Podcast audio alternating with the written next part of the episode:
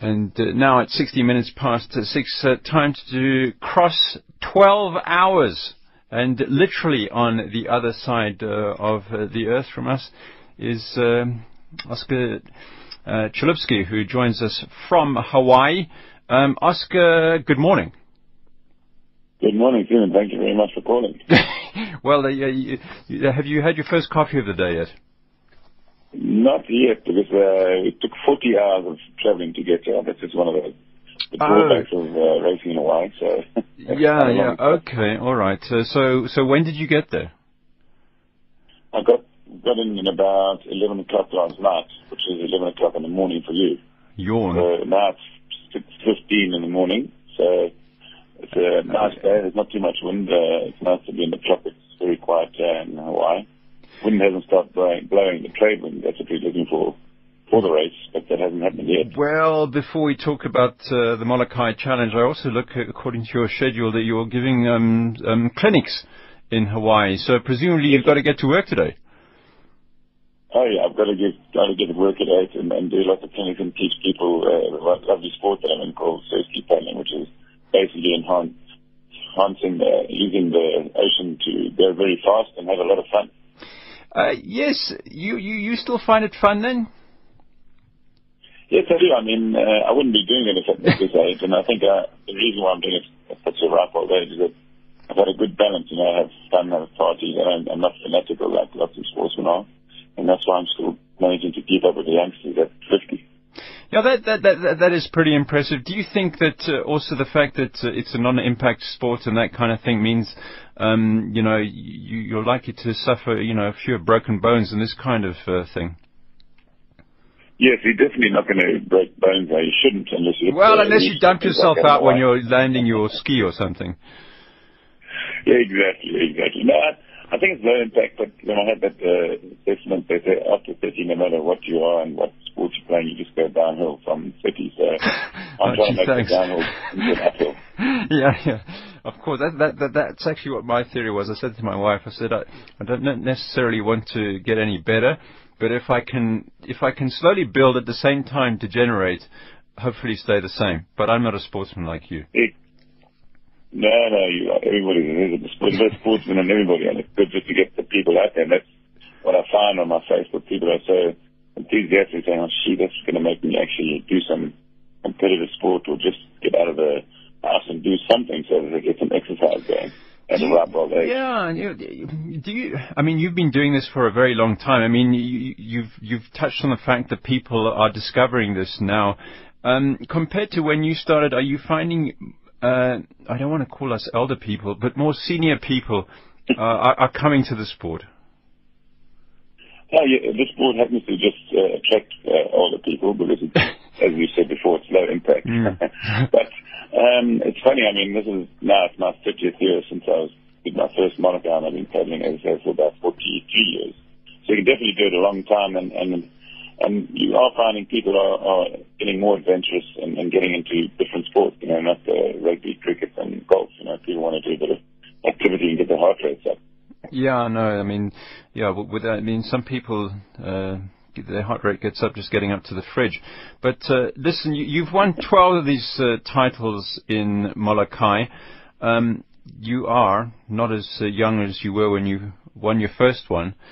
Um, clearly, you're, you're doing something right. But I mean, has has has your strength profile and fitness profile changed in those years? Because uh, you know, I, I keep holding on to the hope that apparently the older I get, uh, the greater endurance I will develop. They they say that they say that. I I think I don't think that had the, the biggest difference from when I was young until now. But I really concentrate on technique. So my whole thing is to be very specific on, on having the best technique. So you can't be fitter than a 30 year old. I mean that's just proven history. But you can be cleverer than a 30 year old, which doesn't take too much. so I'm really I concentrate a lot on on getting my technique right. So when I go across the channel, it's about 26,000 strokes. Try and make sure I do at least 20,000 good ones, you know, and I think that's the difference when you're young and you're old. I mean, I can remember when I, at the Olympics, I was really, that's in 92, just still a while ago, but I mean, I did a whole lot of gym and a whole lot of bench press. You weren't as wise as you are now. Arnold Schwarzenegger's brother, Yeah. Yeah, that, that, that's very interesting. I mean, 20, 26,000 strokes, and as you say, if you can get most of those uh, uh, those right, but obviously you there is that fitness thing. You were pushed hard, uh, um, pretty, you, you, know, last year. I mean, the, the young guys are going to be nipping at your heels, but in a way that, that that must, you know, make the motivation even greater. Yes, it does. I mean, always uh, the people you know what motivates. And the whole thing is the old story is if you if they say you can't do it, that's a very big motivating factor for me. That's been my whole life. You can't do this and you can't do that, and I try and disprove uh, a lot of people all the time, you know. So, so it is tough. I mean, the guys that I'm racing, the two other younger guys are about 22. The three 22, 23 year olds that are very, very fast. And then the guy came second last year, about 19 seconds. He's also, I would say, Olympic athlete. And, and he's only 11 years younger. So that's, thank goodness that he's also yeah. on his downhill. Yeah, but uh, also he hasn't quite got the same amount of wisdom. exactly. He's got 10 years left, so hopefully that pays off. Yeah, I understand uh, you've um, you, you've been uh, undergoing some pretty strict training, and uh, it sounds as if you could be possibly, especially considering your age, in the best shape of your life. Yeah, I think, I mean, again, it's hard to tell. 50 years ago, I mean, I can't remember that far back how fit I was in those days. But yes, I, I've obviously my training is very cleverly done. I mean, I, I do spend a lot of time in hot water and all the things that I just do of just of, out of theory has now been proved, out of practice has been proved in theory by Dr. Craig Roberts at the Prime Institute. So, so it's interesting. All the things I do without consulting doctors and things and has actually been proven to make you. It's interesting because I mean, yeah, people have been trying to be competitive for ages. I mean, um, in a way, I mean, you sort of developed your own techniques and they've proven successful. Do you, do you think sometimes people get a little bit too fancy? Yes, I mean, there's a good golfing term I've always heard. It's called paralysis by analysis. I mean, you can read so many things every single day about what's good for you and what's bad for you. The bottom line is your body is, is, is you, and then you got to just find out what works for you, and then and then extrapolate that to other people. And I think that you're 100% correct. So many people get tied up in so many things that they eventually don't ever compete. They're just reading about how they can't go well and how they shouldn't go well, you know. Talking so about golf, do it, you know? what is your handicap? Um, it's gone out a bit, but I'm, I'm comfortable at my 11 handicap. Okay, yeah, because I understand that you'd like to win uh, the Masters Seniors in golf. I'd love to do that, but again, it takes a lot of uh, time and a lot of money, and, and, and uh, I have to thank Richmark Group of Company. You must have heard a guy called Ben Veriti. He actually sponsored me and helped me get to Hawaii because it's very expensive and there's not big prize money like golf. Yeah, no, absolutely, uh, for sure. Yeah, yeah. I mean, it, it's it's taken commitment on on your part to um, get out there to try and you know aim for your 13th, but uh, you know you wouldn't have done been able to do that without um, you know without that backing. How much how much easier or difficult is that now that you are in this situation to get that kind of backing? Yeah, well, it's, it's actually quite nice because people now, they can't say, oh no, this is just a flash in the pan when you win at 20 now and 50 years later.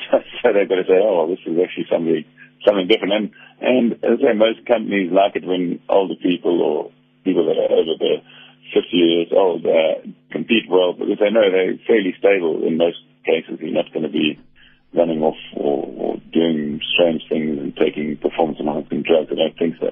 So you've got a far more stable athlete and a, and a better sort of platform to launch your products and to be associated with, with your products. And the fact that you're you're able to go out to Hawaii and uh, give these um, these clinics clearly. Um, you, have developed a profile, and uh, there's a demand uh, for you. I mean, I guess to, to make a bit of money while you're over there too.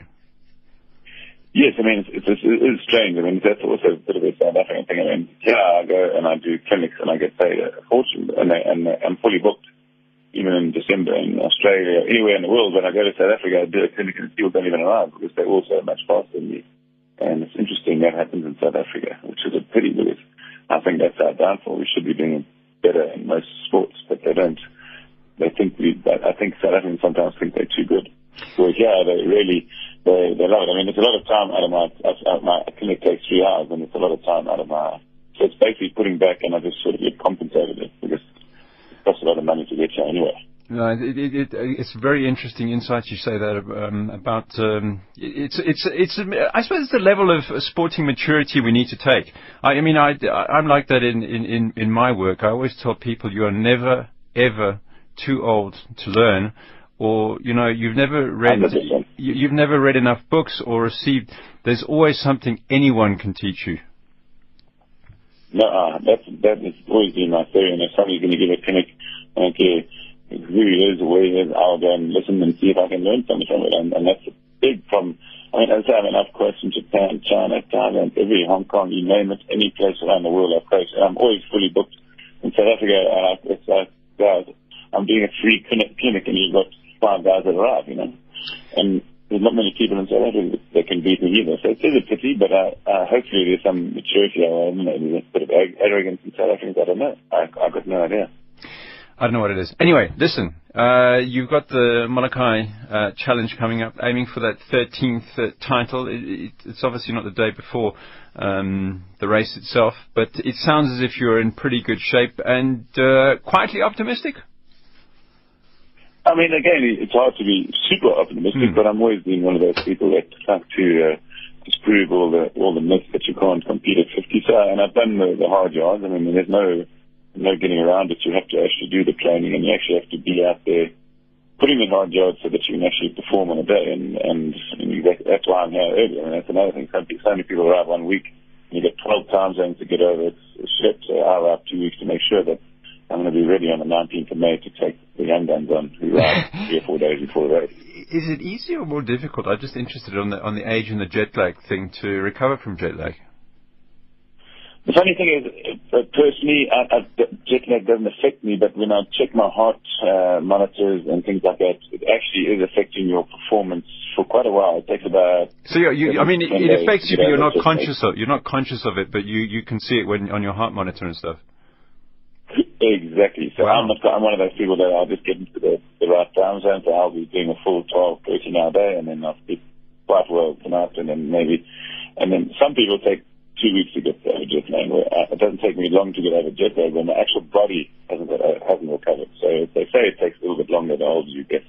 Okay, Oscar Chalupsky, thank you very much uh, for talking to us from Hawaii, where it's uh, coming up for half past six. He better go and get his first cup of coffee. I don't know if he does drink coffee, but anyway, that'll get the heart rate going. He's uh, aiming for his 13th title in the 52k crossing, which is the Molokai Challenge in Hawaii would also become the first person over 50 to win the event. A legend around the world, and as you heard uh, from him, uh, not getting the support or recognition back home.